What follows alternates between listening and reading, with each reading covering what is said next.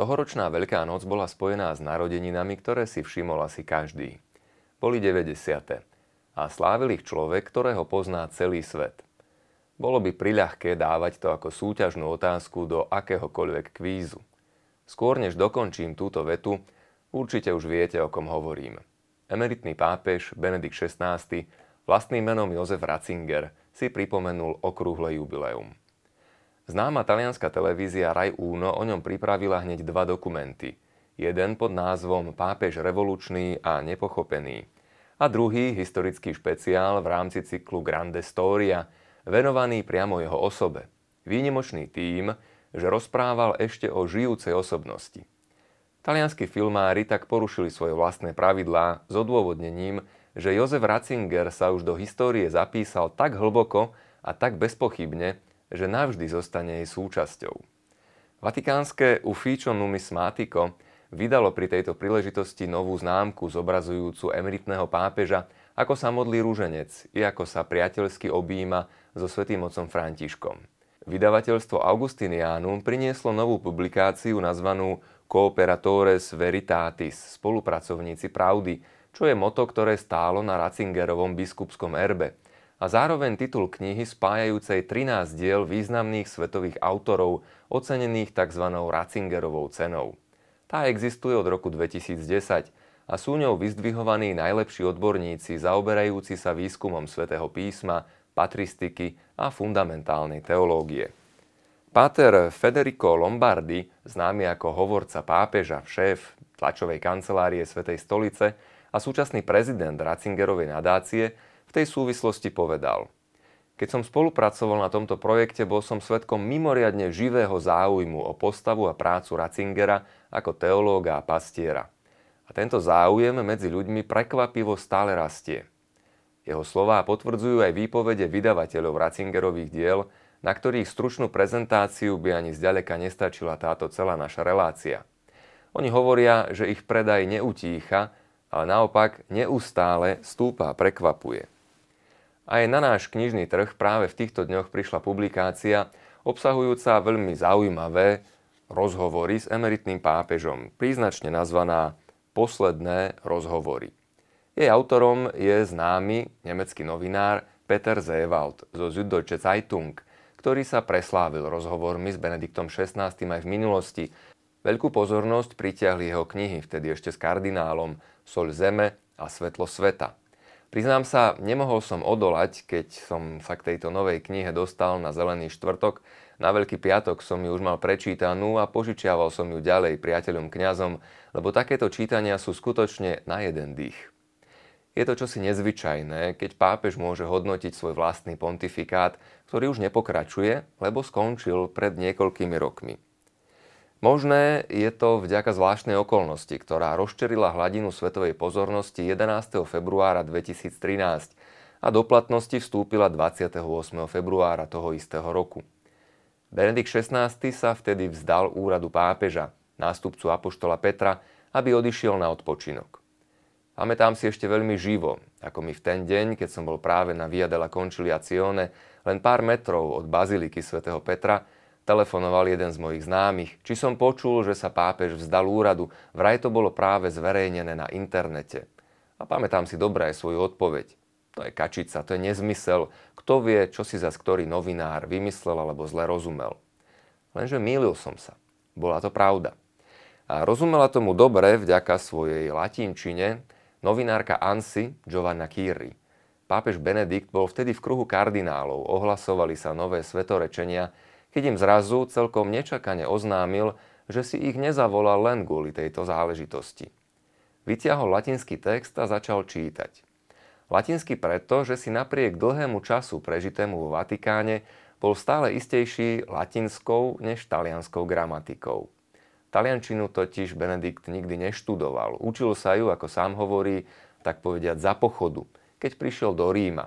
Ale v latinčine si bol istý klasické štúdia to zabezpečili. Giovanna Kiri ako jediná spomedzi novinárov porozumela, čo sa to deje. Mohli by sme povedať malý zázrak na novinársky svet. Ale aj takéto zázraky sa stávajú. V knihe Posledné rozhovory Zewald kladie Ratzingerovi aj túto otázku. prečo vlastne k odstúpeniu došlo a čo bolo jeho hlavnou motiváciou. A pápež odpovedá veľmi priamo. Po návrate z cesty do Mexika a na Kubu, ktorá bola veľmi úspešná, prišiel pápež totálne vyčerpaný a lekár mu kategoricky zakázal akékoľvek ďalšie dlhé cesty lietadlom.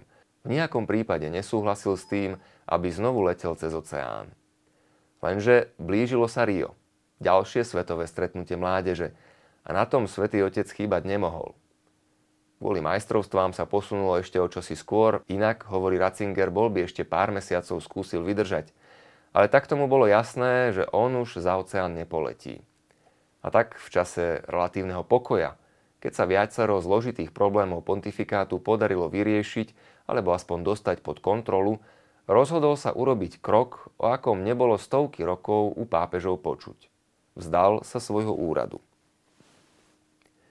Bol som na záverečnej rozlúčkovej liturgii a musím povedať, že to bol pre mňa jeden z najviac dojímavých okamihov môjho pobytu v Ríme. Každý z nás si určite dobre pamätá tie zábery na bielu helikoptéru, ako opúšťa Vatikán a smeruje do Castel Gandolfa, symbolický odchod Benedikta XVI., po ktorom prišlo nové konkláve a z neho vzýšiel súčasný pápež František.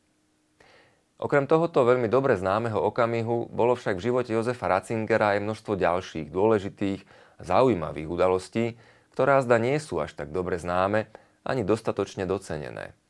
Isté niekoľko minút našej relácie nám neumožní prebrať toho veľa, ale môže sa stať impulzom preto, aby sme sa chceli dozvedieť viac.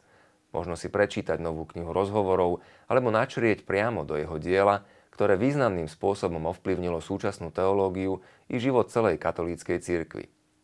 A na to máme dobrú príležitosť. Jozef Alois Ratzinger sa narodil v Bavorsku, v dedinke Martkl am Inn, na Bielu sobotu 16. apríla 1927. Pokrstili ho práve požehnanou krstnou vodou. Bol tým dieťaťom prvým, na ktoré sa vtedy nová krstná voda vyliala. Narodil sa do rodiny Jozefa a Márie Ratzingerových. Jeho otec bol členom žandárskeho zboru. Mama, s ktorou sa otec zoznámil prostredníctvom inzerátu, bola zasa kuchárkou. Jozef bol tretím najmladším dieťaťom. Meno mal samozrejme po otcovi – jeho sestra sa volala Mária po mame a brat Georg dostal meno zrejme po Prastríkovi, kňazovi, ktorý bol aj členom Reichstagu, ríšskeho parlamentu. Spolu s bratom Georgom sa vydali na kňazskú dráhu. Ich sestra Mária nikdy nevstúpila do manželstva. Starala sa bratom o domácnosť až do svojej smrti v roku 1991. Otec, ako spomína Ratzinger, mal v sebe čosi nepokojné. Často ho prekladali ako žandára, a to najmä na vlastnú žiadosť. Preto je ťažko povedať, kde Ratzinger prežil svoju mladosť. Najviac rokov však strávili v obci Hufšlák. Okrem iného bol aj otec zarytý odporca nacizmu, čítal protihitlerovskú tlač, čo mu tiež časom začalo spôsobovať vážne problémy. Už ako 12-ročný sa Jozef Ratzinger zapísal do malého seminára v Traustajne. Ten však cez vojnu čoskoro zatvorili. Študenti museli prejsť do gymnázia. Ako 14-ročného Ratzingera na základe štátneho zákona zapísali do Hitlerjugend, s čím sa zvyknú spájať niektoré zlomyselné poznámky. Treba však vedieť, že automaticky tam vtedy museli byť všetci nemeckí chlapci medzi 14. a 18. rokom života zapísaní. Následne sa ho viackrát, tak ako ostatných, pokúšali nacisti presvedčiť, aby sa dal naverbovať do armády. To však Ratzinger zanovito odmietal. Bol podľa výchovy svojho otca presvedčený o zločinnosti režimu, ktorý v Nemecku nastúpil. Musel ale vykonávať pomocné práce pre Luftwaffe. Spomína si, že kopali zákopy len niekoľko kilometrov od našich hraníc s výhľadom na Bratislavu v očakávaní ofenzívy ruskej armády. V roku 1944 sa podľa vlastných slov rozhodol, že odíde domov. Peter Zewald sa ho v knihe pýta, či si vtedy uvedomil, že vlastne dezertuje. Benedikt cez úsmev odpovedá, že v tej chvíli sa mu to v jeho akejsi naivite videlo ako správne, tak to jednoducho urobil. Neskôr sa dostal do spojeneckého zajateckého tábora, kde dlhý čas strávili na holej zemi pod holým nebom takmer bez akéhokoľvek jedla. Keď začalo pršať, s vďačnosťou spomína na český stan, do ktorého kto si zobral a ktorý bol podľa neho lepší a väčší než tie nemecké. Po vojne nastala zdlhavá, ťažká obnova krajiny, zničenej kvôli zločineckému režimu Hitlera. V Ratzingerovcoch, tak ako v mnohých ďalších, bola túžba sa do tejto obnovy a nového budovania spoločne zapojiť. Spolu s bratom Georgom vstúpili teda znovu do seminára, teraz vo Freisingu pri Mníchove a v roku 1951 sa Jozef Ratzinger ako 24-ročný stáva kňazom. Vysvetil ho kardinál von Fallhaber, arcibiskup Mníchova a Freisingu. Tejto súvislosti pri jeho fotografii, pri fotografii prímičného požehnania 6 rokov po skončení vojny, možno vidieť a zažiť napriamo tak trochu emblematický, povedal by som, primitivizmus niektorej skupiny žurnalistov, ktorí za našich čias, teda počas Benediktovho pontifikátu, neváhali fotografiu orezať a publikovať tak, ako by na nej Ratzinger zdravil nacistickým pozdravom. Nezmysel prvého stupňa samozrejme. A predsa súčasť novín bez zaváhania. Takéto výkvety bohužiaľ dodnes nájdeme aj na našich tzv. spravodajských weboch. Ale nie je našim cieľom zaoberať sa takýmito perlami zo súterénu, vráťme sa radšej späť od výmyslov k realite. Už o tri roky po kňazskej vysviacke mladý Ratzinger obhájil doktorát. V tej chvíli bolo jasné, že z neho vyrastá akademická osobnosť. Mal jasný talent a nevydaný intelekt. Ale aj narazil, ako sám hovorí, čo bolo dobré pre jeho vlastnú pokoru, lebo hneď o dva roky, keď sa chcel habilitovať pod vedením profesora Zolgena, korelátor práce známy dogmatik Schmaus ho obvinil z príklonu k nebezpečnému modernizmu, zo subjektivizácie konceptu zjavenia. A tak prácu musel viackrát prerábať a Ratzinger sám spomína, s akým napätím a malou dušičkou sa modlil pred jej obhajobou. Napokon sa však podarila a už v roku 1957 dostal katedru fundamentálnej teológie v Mníchove. Boli to časy veľkých teológov. Ratzinger opisuje svoje stretnutia a zaujímavosti zo vzťahov s Ránerom, Guardínim, Henri de Lubakom, Kongárom, von Baltazárom, ale aj Hansom Kingom, Edwardom Schilebekom a ďalšími. Postupne pracoval na fakultách vo Freisingu, Bonne a v Münsteri. Do povedomia ho dostal kolínsky kardinál Frings, ktorý mu zveril prípravu na niektorých svojich príhovoroch a pozval ho aj ako konzultanta a neskôr znalca na druhý vatikánsky koncil. Kardinál už bol takmer slepý a mladý Ratzinger mu veľmi pomáhal. Takouto zhodou okolností mohol byť mladý profesor Ratzinger prítomný pri úpravách koncilových textov – v roku 1966 Ratzingera pozvali prednášať dogmatiku na slávnu univerzitu v Tübingene. V 68. vyšla prvá edícia jeho známeho diela Einführung in das Christentum, úvod do kresťanstva. Avšak následne, po študentských nepokojoch, ktoré sa ho síce osobne nedotkli, rozhodol sa Tübingen opustiť a odišiel do Regensburgu spolu s Hans Unsfor Baltazárom, Lubakom Kasperom tu založili teologický časopis Communio. Mal tam desiatky doktorandov, medzi ktorými bol veľmi obľúbený a svojim rešpektom voči slobode študentov, ale aj mimoriadnou schopnosťou pre podnetnú inšpiráciu a záverečné syntézy vzbudzoval, vzbudzoval rešpekt. Jedným z zda najznámejších jeho študentov je súčasný viedenský kardinál arcibiskup Schönborn. V roku 1977 do Ratzingerovho života prišlo menovanie, ktoré neočakával a spočiatku sa mu chcel brániť. A dúfal, že oporu nájde u svojho spovedníka. Ten mu však na prekvapenie odporúčil, aby menovanie prijal. A tak sa Ratzinger stal mníchovským arcibiskupom a zakrátko na to aj kardinálom. Krejoval ho ešte pápež Pavol VI. Nasledovala účasť dvoch konkláve. Prvé z nich zvolilo Albina Lučányho, Jána Pavla I. Ten však zomrel po krátkých 33 dňoch. A druhé, ktoré prinieslo svetu pápeža Karola Vojtilu, dnes už svetého Jána Pavla II. Ten si hneď za svojho spolupracovníka do Ríma žiadal bavorského arcibiskupa.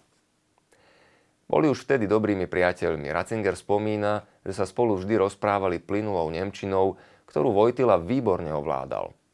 Pozvanie do Ríma však dvakrát odmietol – až po atentáte, ktorý na Vojtilu spáchal v roku 1981 Ali Akča, po ktorom pápež putoval do Fatimy a z vďačnosti za záchranu zasadil vybratú guľku zo svojho tela do korunky sochy Panny Márie, až po týchto dramatických okolnostiach Ratzinger napokon do Ríma prišiel.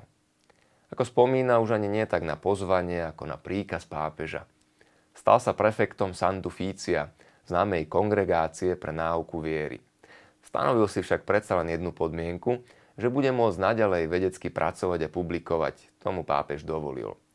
Celé 10 ročia potom podopieral svätého Jána Pavla II. a bol mu jeho blízkym spolupracovníkom. Vyslúžil si trochu zlomyselnú prezývku Panzer kardinál – pre svoju neoblomnosť a neústupčivosť v princípoch, možno aj vo vzťahu voči Hansovi Kingovi či Leonardovi Boffovi a niektorým ďalším teológom. Známejším sa však Ratzinger stal kvôli dôležitej úlohe, ktorú mu Jan Pavel II zveril. A to bolo vypracovanie nového katechizmu katolíckej cirkvi. Keď už po koncile niektorí prejavovali pochybnosti, či je ešte vôbec možné, aby církev pripravila spoločný katechizmus, lebo mnohé veci sa zdali menej jednoznačné, akoby tekuté, neisté, Ratzinger sa tejto úlohy ujal s presvedčením, že církev musí vedieť, čo učí a čo hovorí dnešnému svetu. A tak aj súčasná podoba nášho katechizmu, ktorý dnes používame pri vyučovaní, je v mnohom práve ovocím jeho práce. A zdá, najťažšou úlohou však bolo pre neho čeliť škandálu zneužívania detí a mladistvých zo strany kňazov, ktorý sa v tých časoch rozhorel po celom svete. V tom musel veľmi pomáhať pápežovi Jánovi Pavlovi II. Na všetkých kontinentoch vychádzali na povrch nové a nové prípady. A Ratzinger zakročil bez kompromisov s nulovou toleranciou. Vypýtal si od pápeža dovolenie na reformovanie kódexu, aby mohli byť zavedené tvrdšie tresty. Zmenil celý postup súdenia takýchto prípadov, takže ho zobral priamo pod kompetenciu svojej kongregácie. Jeho prísnosť nebola všetkými vnímaná pozitívne, zostal ale neoblomný. Pápež mu pre tento prístup dal svoju absolútnu dôveru.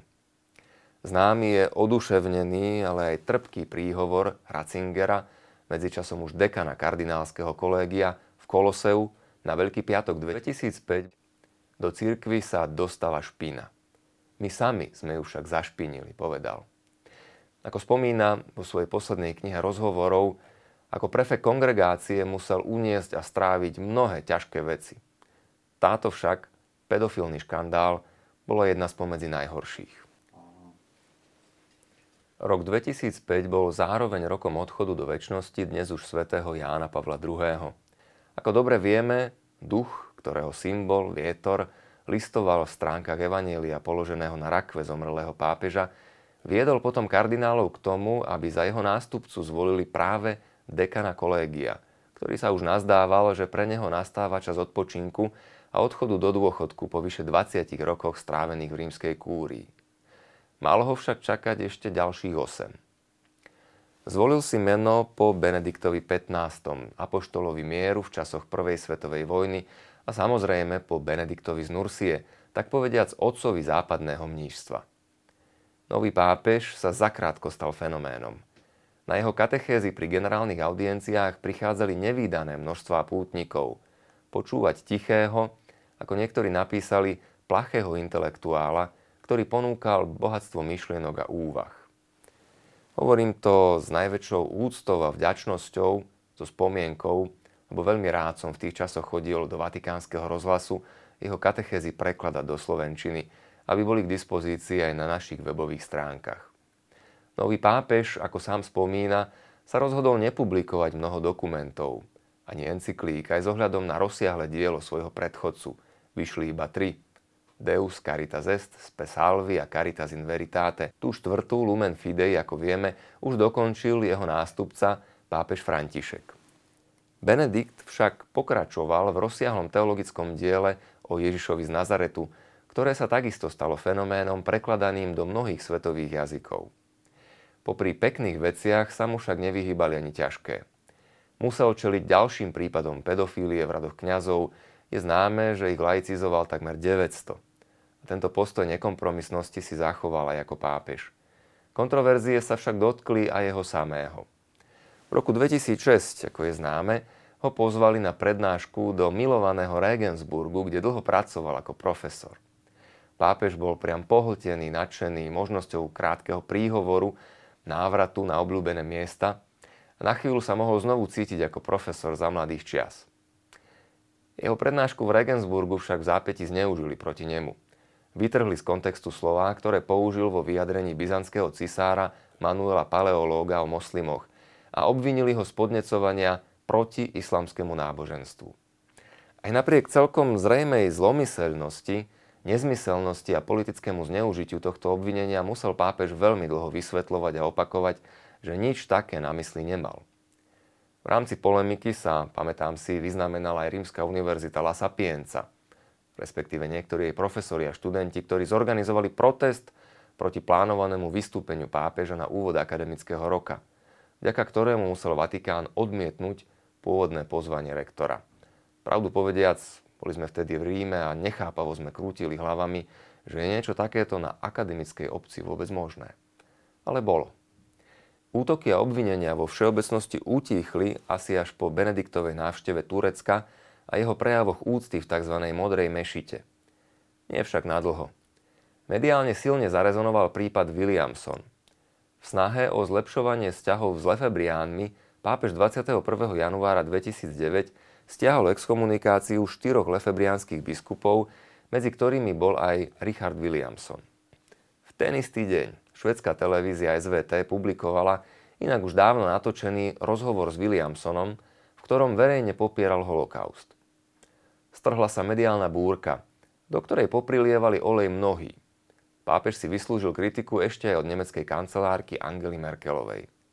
Dokonca znútra církvy mnohí využili príležitosť, aby udreli Pamätám si tie zimomriavky, ktoré mi išli po chrbte, keď som čítal list, ktorý pápež následne napísal, adresoval biskupom celej katolíckej cirkvi. Ako sa vo vnútri hryzieme a žerieme, keď je príležitosť. Samozrejme, Benediktovi ani vo sne nenapadlo prikláňať sa k popieračovi holokaustu. Gesto stiahnutia exkomunikácie malo celkom iné motivácie. Bolo vedené snahou o ekumenické vzťahy. Avšak, ako pápež spomína, zlyhali jeho spolupracovníci, pretože stačilo trochu hľadať po internete a mohli si Williamsové eskapády všimnúť skôr, než bol vydaný dekret. To sa však bohužiaľ nestalo. Urovnať vzniknutú, celkom absurdnú mediálnu kanonádu stálo ďalšie dlhé a veľké úsilie.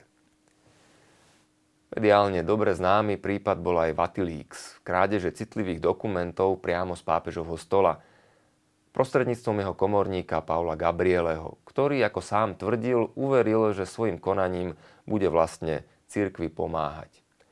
Prichytený a odsúdený Vatikánskym súdom na 3 roky väzenia bol napokon na pokyn pápeža omilostený. Benedikt XVI na to spomína, že prípad ho prekvapil aj zabolel. Gabriel prešiel štandardnými procesmi a mal dôveru pre službu, ktorú konal v bezprostrednej blízkosti pápeža. Ale Emeritný pápež nevenuje danej veci príliš veľa pozornosti s odôvodnením, že s ľudskou slabosťou je jednoducho nevyhnutné počítať na všetkých miestach aj úrovniach. Iste po tom, čo musel uniesť a stráviť ako prefekt kongregácie, neboli Vatilík s tým najťažším úderom. Vysoký vek i slabnúci zdravotný stav si však vyžiadali svoju daň. Ak pápež s úsmevom spomínal, že v mladosti síce mal obavu z maturity z telesnej výchovy, pretože nešportoval, ale dlhé prechádzky zvládal lepšie ako jeho rovesníci, lebo bol zvyknutý chodiť ďaleko do školy, koncom pontifikátu už na väčšie vzdialenosti chodiť nevládal. I cez baziliku ho na liturgické slávnosti čoraz častejšie vozievali na plošine s kolieskami. Ešte z čias prefektúry mal za sebou prekonané vážne krvácanie do mozgu, po ktorom chcel odstúpiť, vtedy ho však pápež Ján Pavol II nepustil – v dôsledku tejto mozgovej príhody ale Benedikt postupne prišiel o zrak na ľavom oku. Celkom naň oslepol, i keď málo kto na verejnosti si to všimol. Vo februári 2013 teda prišlo rozhodnutie, ktoré sme spomínali na začiatku. A definitívny odchod z aktívnej služby. Dnes je miestom pobytu emeritného pápeža malý kláštor za múrmi Vatikánu, Máter Eklézie – kde v starostlivosti Memores Domini arcibiskupa Georga Gensweina, jeho osobného sekretára, dožíva posledné obdobie svojho života. Podľa vlastných slov si nedelné kázne stále píše a zodpovedne pripravuje, i keď jeho publikum je len veľmi maličké. Príležitostne príjme nejakú návštevu, bolo tomu tak aj pri 90 narodeninách, keď za ním prišli známi bavoráci. Ale týchto návštev nie je veľa. Monsňor Genswein s humorom vraví, že záujem je síce veľký, ale nedá sa stretnúť so všetkými, ani keby pápež robil nadčasy. Pri otázke, čo by chcel mať Benedikt XVI na náhrobnom kameni, Ratzinger odpovedá, nič, asi iba meno. Keď sa ho potom Peter Zewald pýta, či by tam nemohlo byť aj jeho biskupské heslo, dodáva, že vlastne áno. To pochádza z 3. listu svätého Apoštola Jána, 8. verš. Cooperatores veritatis, spolupracovníci pravdy. Nemôžeme povedať, že vlastníme pravdu, hovorí emeritný pápež. Ale pravda vlastní nás, dotýka sa nás a my sa len pokúšame nechať sa viesť týmto dotykom. Sme spolupracovníkmi pravdy. Pretože táto pravda je osobou a my s ňou môžeme spolupracovať. A napokon dodáva ešte poslednú vetu, to je pre ňo veľmi typické, venovanú láske. Byť milovaný a dávať lásku druhým som vždy považoval za to zásadné. Aby človek mohol žiť, aby mohol prijať sám seba a iných. Napokon mi bolo čoraz jasnejšie, že Boh nie je iba, ako hovoríme, všemocný vládca a vzdialená mocnosť, ale že je láska a miluje ma. A tak má byť kompasom môjho života a ja sa mám nechať ním viesť touto silou, ktorá sa nazýva láska. Milí priatelia, dúfam, že vám, tak ako aj mne, bolo príjemným toto krátke uvažovanie nad životom a svedectvom emeritného pápeža pri príležitosti jeho nedávno dožitých 90. narodenín. A že sa pre nás stane príležitosťou na ďalšie spoznávanie jeho génia, tak inšpiratívneho pre duchovný aj praktický život veriaceho kresťana. Ďakujem vám za pozornosť a teším sa dovidenia na budúce.